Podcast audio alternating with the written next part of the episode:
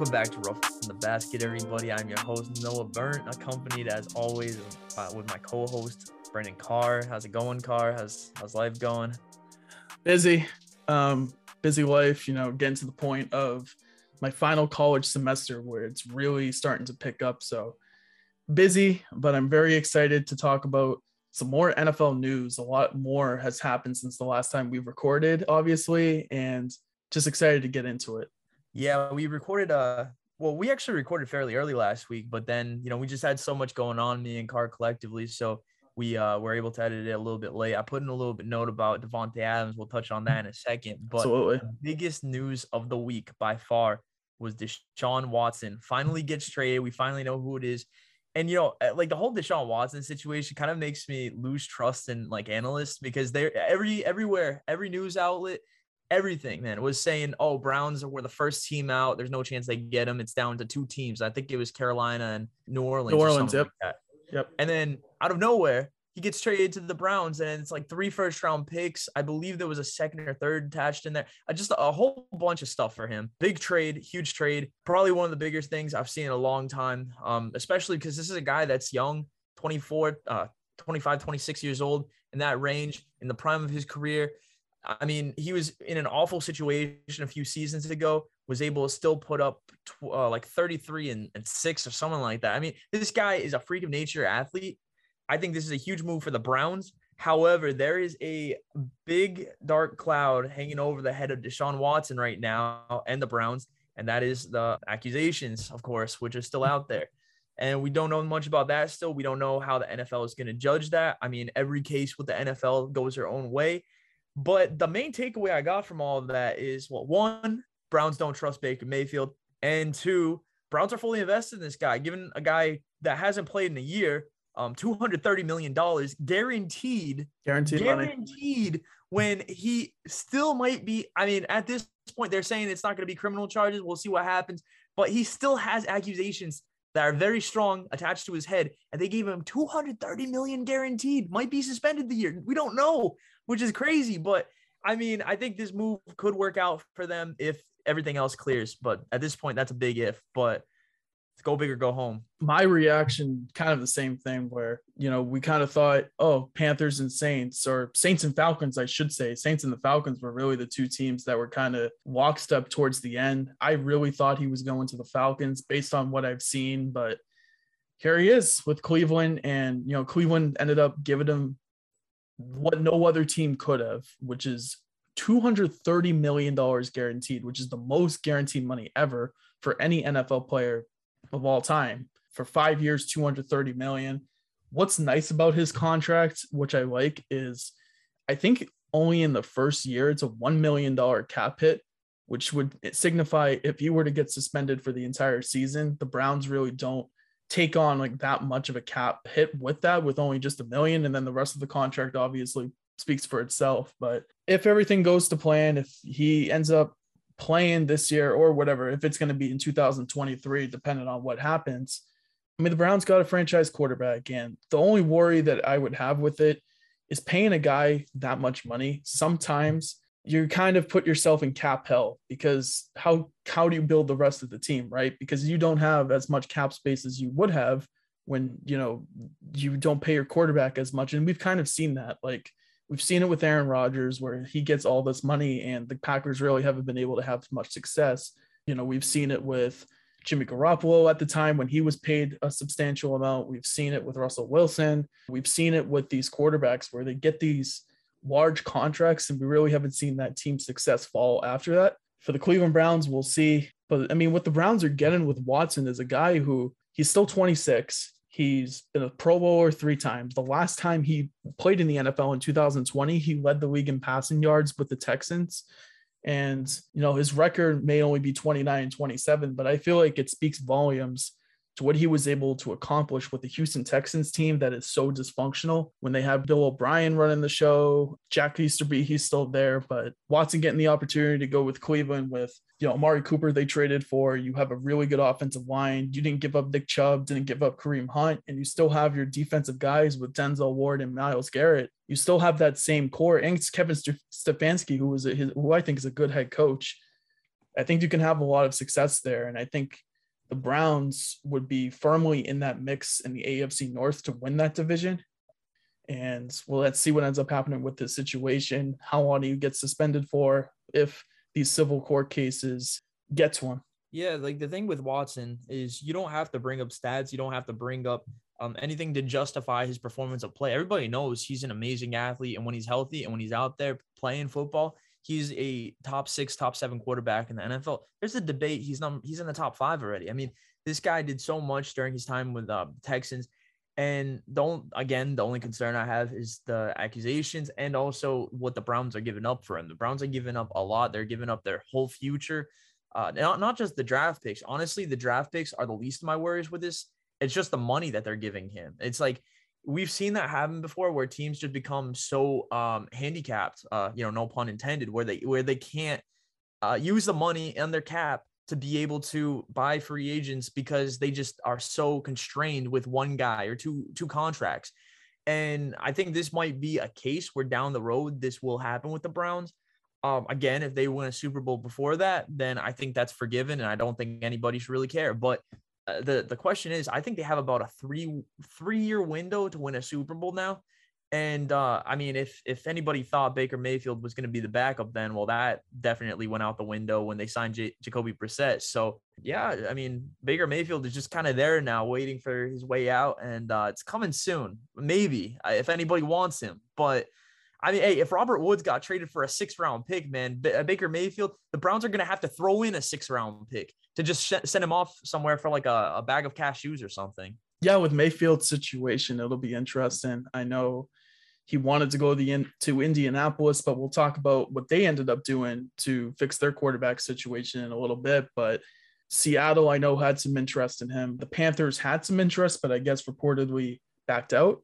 So I don't know. Baker Mayfield's market seems like Seattle, or he just might flat out get released. And if that's the case, what team takes a stab at him? I've seen this the Pittsburgh Steelers actually being reported as a team that could go after Mayfield if he's released, which would be kind of funny, him going from Cleveland to Pittsburgh. I don't know. Baker Mayfield at this point, you know, last year he had the injuries, but I think me and you both are both on that Baker Mayfield isn't that great of a quarterback train. And know, he just hasn't really proven anything up until this point. And the only really good thing I like about him is he can rip the ball. He's got a very strong arm, but decision making is not great. Um, holds onto the ball for too long, just kind of makes some dumb passes. And, you know, I think his cockiness kind of gets to him too. He's just kind of, he can be an infectious leader at times. Like, obviously, like some guys will want to play for him, but at the same time, like, you got to back it up. And he hasn't really been able to back it up since playoffs when they beat the Steelers in the playoffs and had that really good season. But we'll have to see. And it's going to be really interesting. I know Kevin Stefanski's offense is very conservative. They're a run first team, obviously, when you have Nick Chubb and Kareem Hunt. But I would let Deshaun Watson air that ball out, and we'll see what they end up doing if they can get some more receivers to come in through free agency. Because I mean, really, all they have is Amari Cooper, David Njoku at tight end, and like Donovan Peoples Jones. So you know, you want to get another receiver in there for for sure. But I think Will Fuller ends up going there just because him and Watson are step for step in Houston. They were a great connection, and you know, Will Fuller still out there would make sense for him to go to Cleveland. But we'll see what ends up happening with this Watson and uh, Cleveland Browns saga and see if it ends up in the Super Bowl. I do agree with you where I think they do have the Super Bowl window. And especially when you give a quarterback a $230 million contract that's fully guaranteed, you're expecting to win a Super Bowl and you have to do it.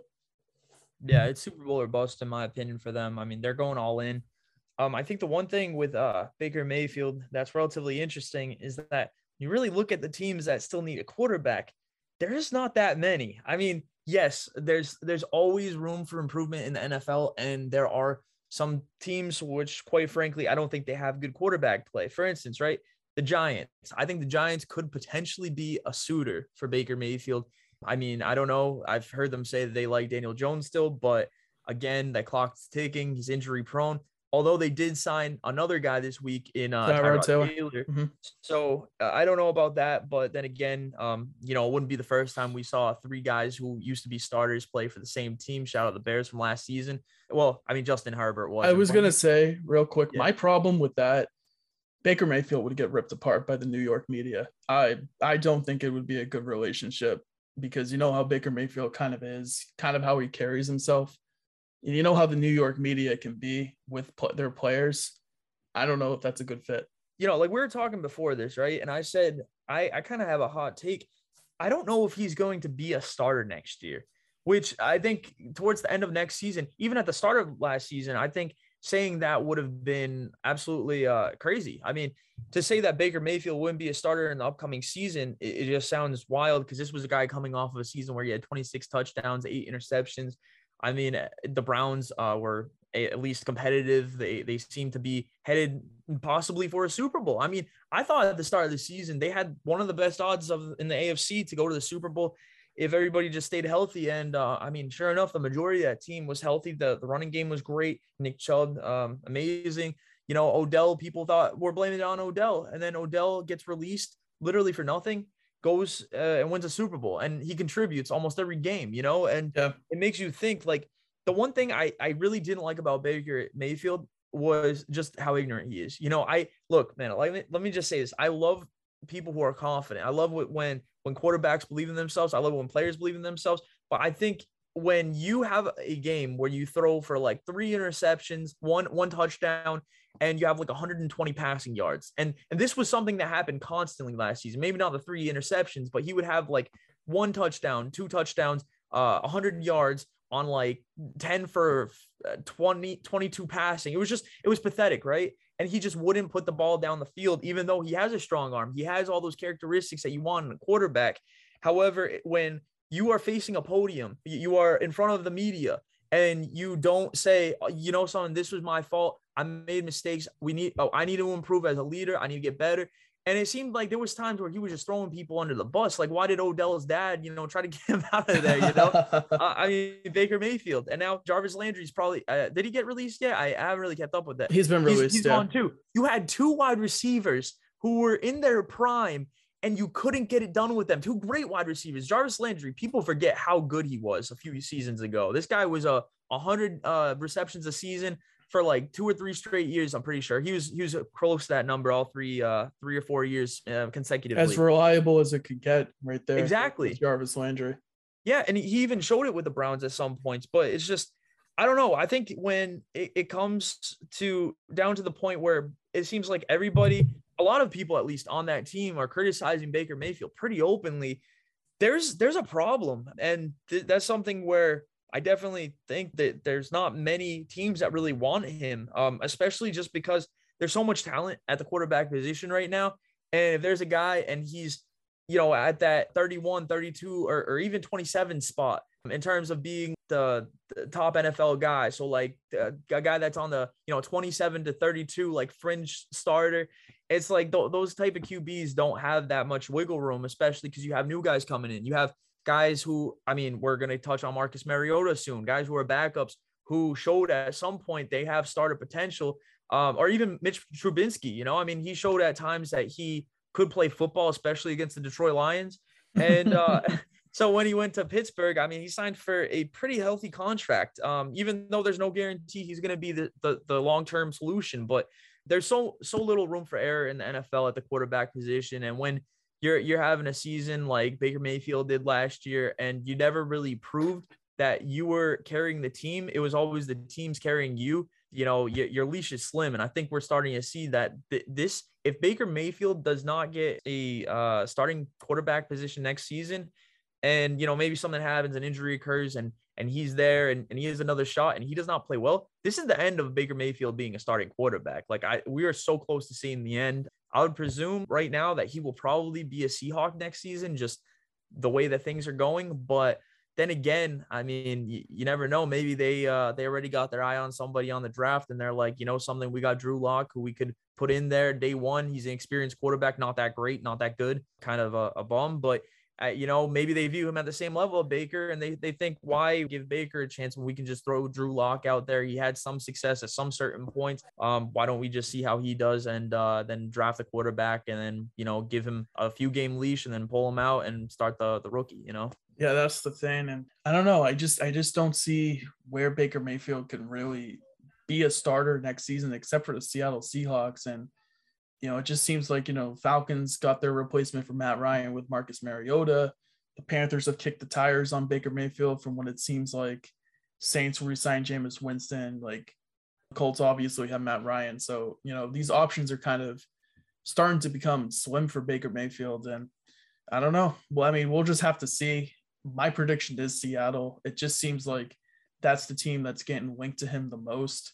But yeah, I mean, Baker Mayfield's NFL career, it's definitely in a weird spot right now. And can't say for certain that after this upcoming season that he is going to be a starter again. Yeah, I, I, mean, at this point, I mean, he'll be if he can still be a backup quarterback and still be a very good backup quarterback, but I don't know. He has the arm talent. He just hasn't put it together, and just not too sure what you know what his future is going to hold. I just I, I I think Seattle makes probably the most sense for him and the best chance for him to at least compete for a starting job. Yeah, for sure, man. Um, yeah, we'll we'll see what happens with that, but you know, you brought up uh, some something kind of interesting. Is that's uh, the whole Matt Ryan situation. Yeah, you know, Matt Ryan was traded to the Colts, uh, ending his Falcons tenure, which was full of uh, full of successes and full of uh, failures. I mean, twenty eight to three. Uh, you know, shout out Tom Brady. But uh, you know, I mean, that's kind of I guess what he's really his career was highlighted on. I mean, look, he, he's had so much success in in the Falcons. Just to be a quarterback for you know 12 years for a franchise like that's a success in itself. Like we just talked about baker mayfield not being able to find a starting job potentially. It's like i mean he he did have a lot of successes there. And when you look at he is a borderline hall of famer. However we kind of had a disagreement about this, this yeah. prior to the show i i think five years ago would have been a massive upgrade over carson wentz no debate about that Nowadays, man, I mean, the numbers indicate otherwise. You know, like Matt Ryan last year had 20 touchdowns, 14 interceptions. Carson Wentz, although you know, you can make the debate. Maybe Wentz's situation was a little bit better, but I, I, don't, I don't know. I don't, I don't really see it. I'm not too sure. Um, we'll see. Uh, but, uh, what, what are you the thinking? Colt, the Colts is a way better situation than the Falcons, man. Because I mean, all right, think about it. Colts have a better offensive line, have a better head coach, have a better defense, have a better running game. I would even say a better receiving corps. I mean, Calvin Ridley missed a lot of last season. Like Matt Ryan was throwing it to Russell Gage, like Kyle Pitts, you know, obviously is a great player, but I don't know. I I what I think about this situation is Matt Ryan, I think, is an upgrade over Carson Wentz. And here's why.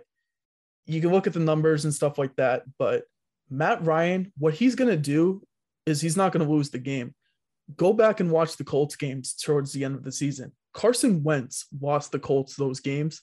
Carson Wentz lost the game for the for the the Colts against the Jaguars. It was Carson Wentz.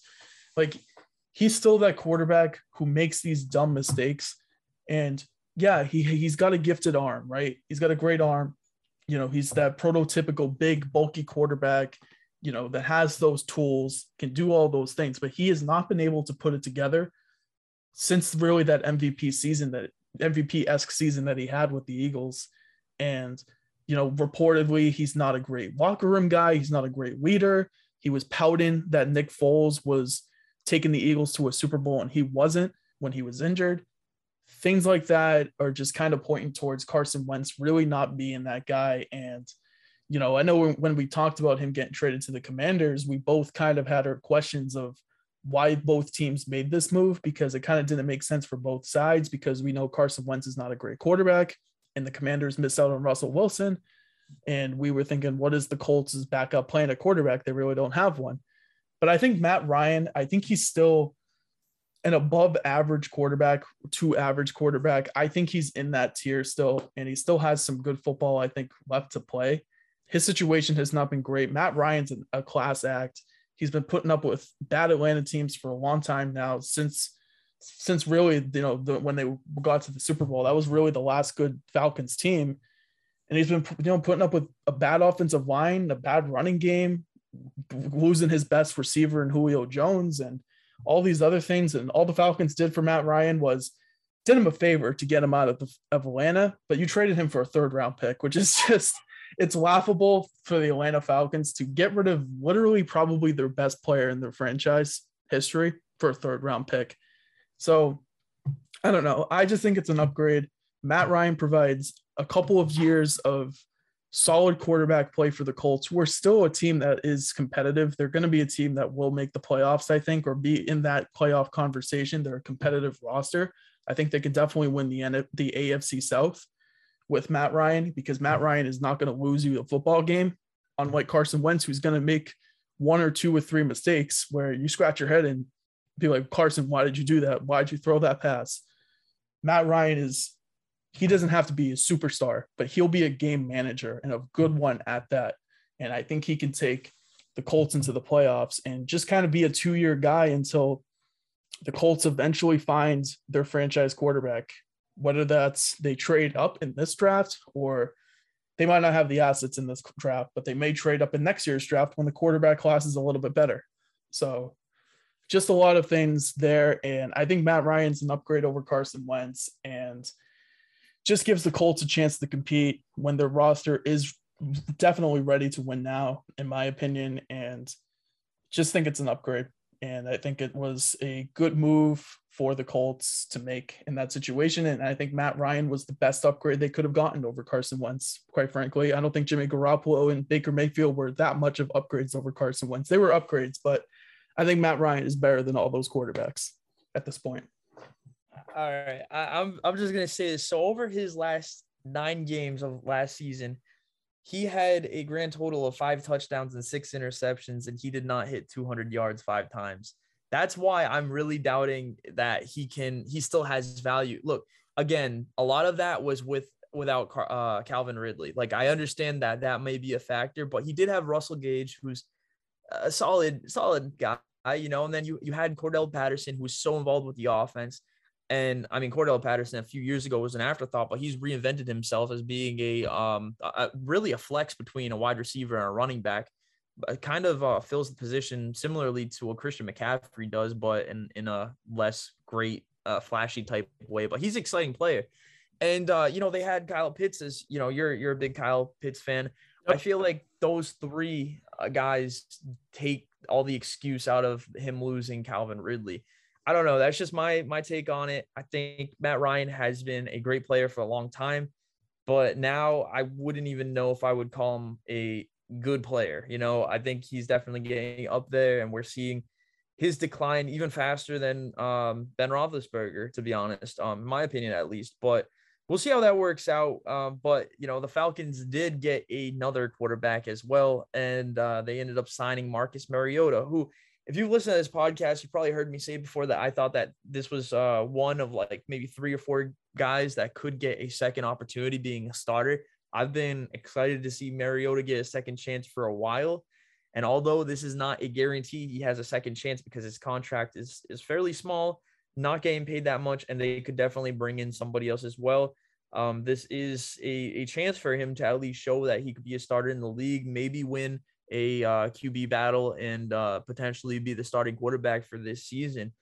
I personally, man, I think this is an upgrade for the Falcons just because of the scheme that they're going with. You know, like I mentioned, Cordarrelle Patterson, who has become a very exciting flex wide receiver, running back, whatever you want to call him.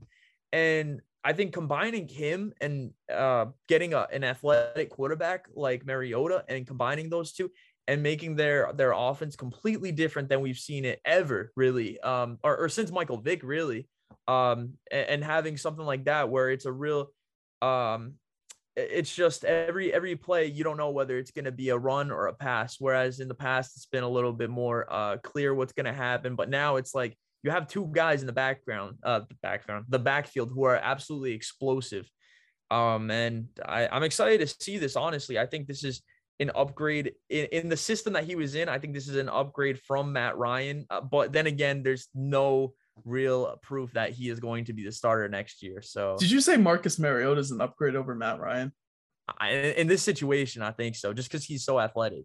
Oh and he, he's getting paired with Cordarrelle Patterson. Hey, this is the one things that we don't agree on here at Roughing the Basket. Oh my god, we'll, we'll, see, man. We'll see during the season what happens. We'll see. Yeah, uh, I mean Marcus Mariota hasn't started in two years, you know, so we don't know what he is at this point, but I think the Falcons are uh, they might be one of the worst teams in the NFL next year. I really think that because I think Marcus Mariota personally is a little bit of a downgrade over Matt Ryan.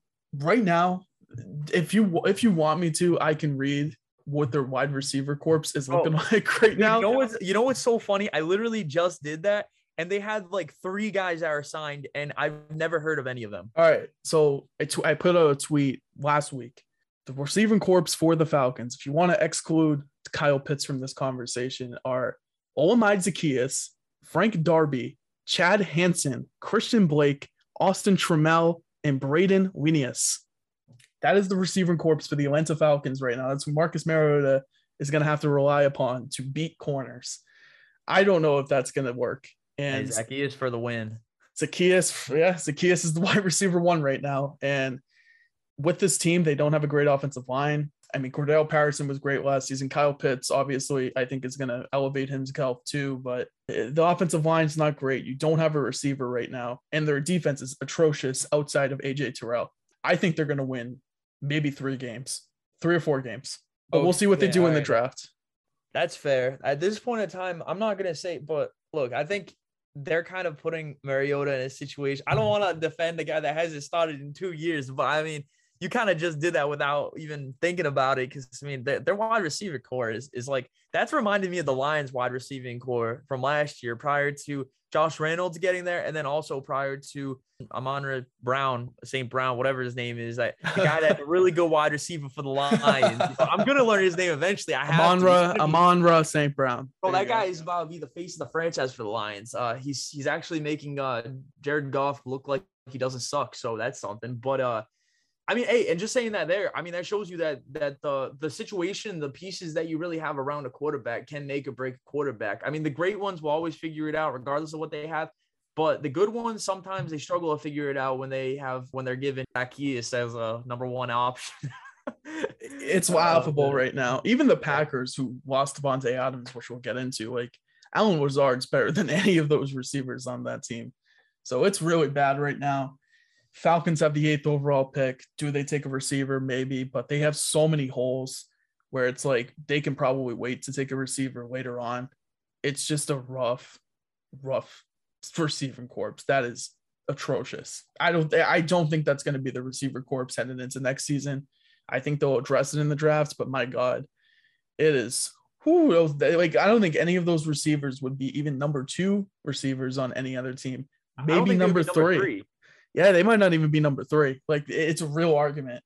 So uh, the Marcus Mariota, like good luck. I'm happy he's getting his starting job. You know, after sitting on the Raiders bench for two seasons, but God, this is not a great situation. I mean, you're with your former head coach, former offensive coordinator, and Arthur Smith with the Titans. I don't know who you're throwing it to besides Kyle Pitts and Cordarrelle Patterson. Yeah, it does look a little bit hopeless, but going into that, you know, talking about another wide receiver, Davante Adams, my boy. You know, I've I've come to love Davante Adams and the fantasy points that he would deliver to my team. like, look, I I talked to some people about this, and from what they're saying, they're they're saying overall that they like the situation, they like the fit. They think Derek Carr is stable, uh, a stable quarterback that can get the ball, provide yards. Um, especially like look at Hunter Renfrow last season. You went from being a guy that nobody really knew about to I mean, he should be at least after last season's performance. Um, you know, more headed towards a, a, household name, even though probably people don't. Honestly, if you were to ask people in the NFL right now who Hunter Renfrow is, I'm sure there's some people out there that that are like just casual fans who would say he's a defensive tackle. Um, this guy still isn't that known, and he had something like 110 receptions last year, killed it. So many yards, uh, good amount of touchdowns. This guy really um, picked up the slack when Waller went down for a few games, and now you're bringing in Davante Adams and I'm I'm just scared to see him play without Aaron Rodgers because I felt like the chemistry they had on the field was so solid and it was elite. Um, and now you're replacing that and you're putting him in another situation. And I I want to see him succeed, obviously, but I think he's not going to be that same guy who would catch 120 balls a year, who would have 1500 yards a year, and would have something like 15 touchdowns a year. I don't think that's the expectations with the Raiders. But what what are your thoughts on it? I mean, he'll still put up good numbers, I think. Maybe not like those nuclear numbers you were talking about with when he had Aaron Rodgers. But I mean, him and Derek Carr, they go way back, go, being college teammates at Fresno State. And Adams and Carr were a fantastic connection at Fresno State. Adams had 233 receptions, 3,031 receiving yards, and 38 touchdowns with Derek Carr in two seasons. So they have a connection.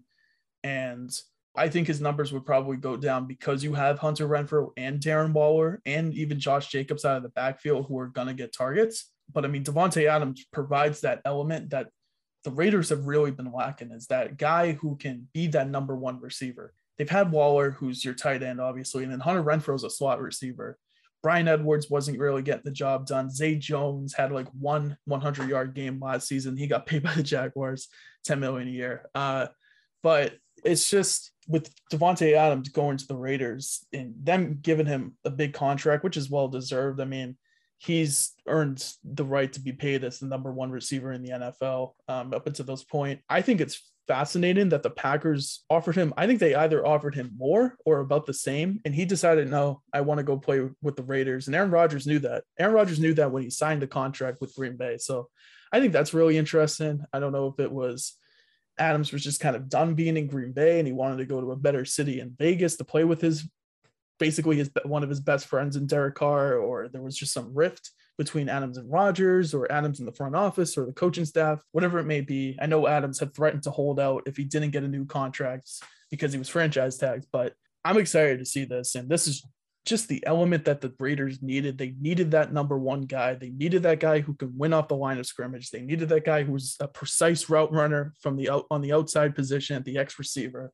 They needed that guy who can go down the field Adams is a complete package at receiver, and now you have that. You have that element to your offense, and the Raiders' offense is going to be great.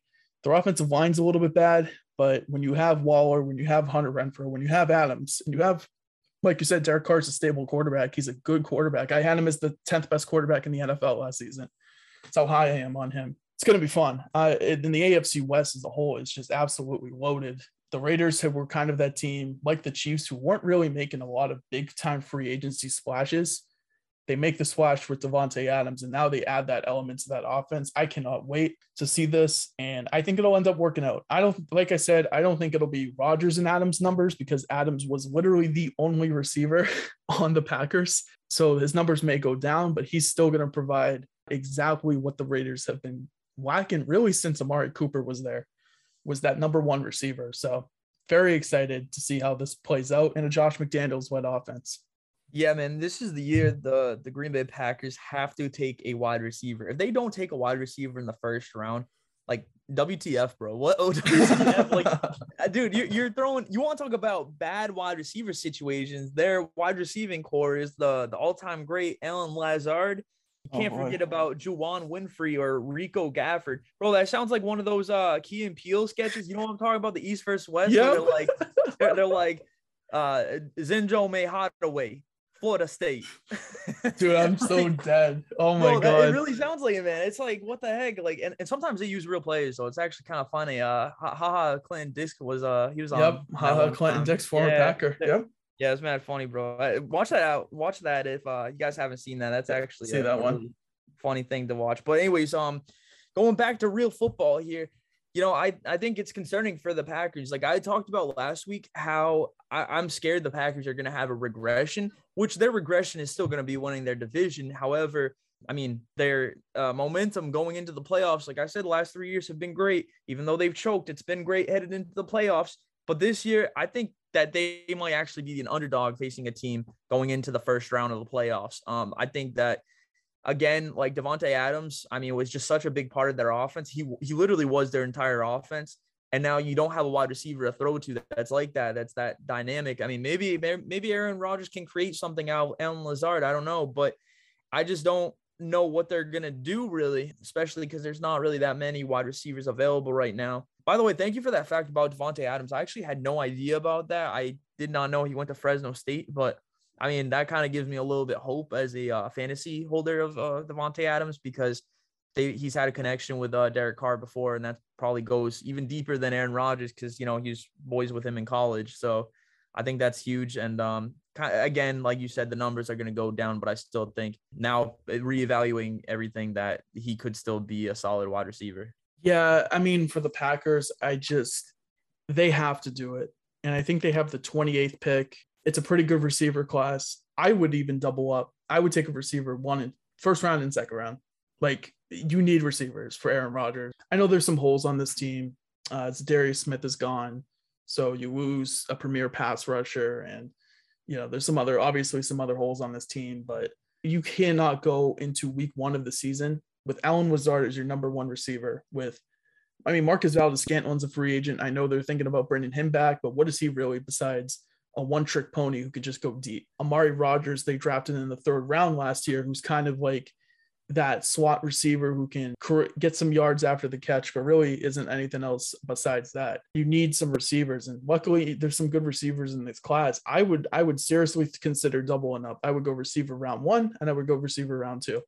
Like you need to get receivers and or just attack the free agency market. Jarvis Landry's still out there. I know that was a, a potential landing spot give him a call and bring him in. You know, there was in, obviously some injury problems he's had, but he's still, I think, a pretty reliable receiver. He's not that outside receiver like Adams is, but he's a good slot receiver who's tough, who can go over the middle and make some good catches and just be a reliable guy. And Packers just need all the help they can get at this point. You can't be throwing wide receiver screens to Aaron Jones and AJ Dillon and throwing the ball to Allen Lazard and Robert Tonyan, and like you, you can't do it. You need a receiver, and with the NFC as open as it is, Packers need to capitalize on that and get Rodgers some help. You have to at this point. I mean, if they don't go wide receiver round one, I again, what what the heck? Like, well, now they'll have two picks, I think, right? Because now they have the Raiders pick, so they'll have more than one. They have to do it. Yeah, I mean, hey, they haven't since what was it, 1990, what, 2001? I, I don't remember exact year when they did, but it's been, I think it's been something like 20 years, 20 plus years since they've drafted a wide receiver in the first round. So, so yeah, with that being said, you know, I think we touched on everything. I mean, the AFC West is going to be absolutely insane next year. I mean, dude, Chandler Jones is entering that division on the Raiders. You have uh, Khalil Mack now, Raiders, Khalil Mack going to the Chargers. Um, I mean, dude, that division is gonna be crazy. Like, I think next year I might just exclusively watch the AFC West just to forget about the NFC North, man. I don't want to think about that division. I don't want to think about the Lions. I just want to have peace in my life, you know. And I feel make, like doing that. Make yeah. every single AFC West game prime time.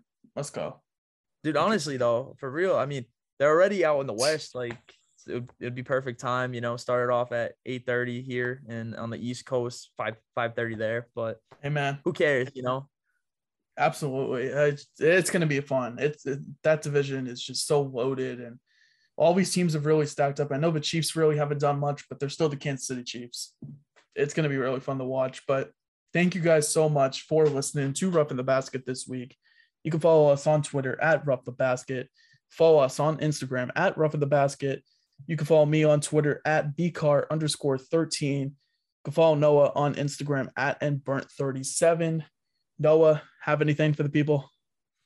Uh, well, I do have one thing to say, man. The Lions so far this offseason have literally signed nobody except uh, DJ Chark, yep. who is the Jags' best wide receiver. So, with that being said, you know something, I'm happy about that because they're not repeating their past errors. You know, hint, hint, Jaguars. Uh, for you know signing money he's signing a bunch of guys on all this money, all this cap space, but then you're just gonna have bad contracts for years to come. So at least they're not doing that. Maybe they make no moves, but I'd rather have no moves than bad moves. So uh, hey, there you go. You'd rather have no no moves than bad moves. There's the lesson of the day. I like that. Put that on a t-shirt. I'll hit up TJ Alvin. Thank you guys so yeah. much. Thank you guys so much for listening this week. And we will see you guys next week. Peace out.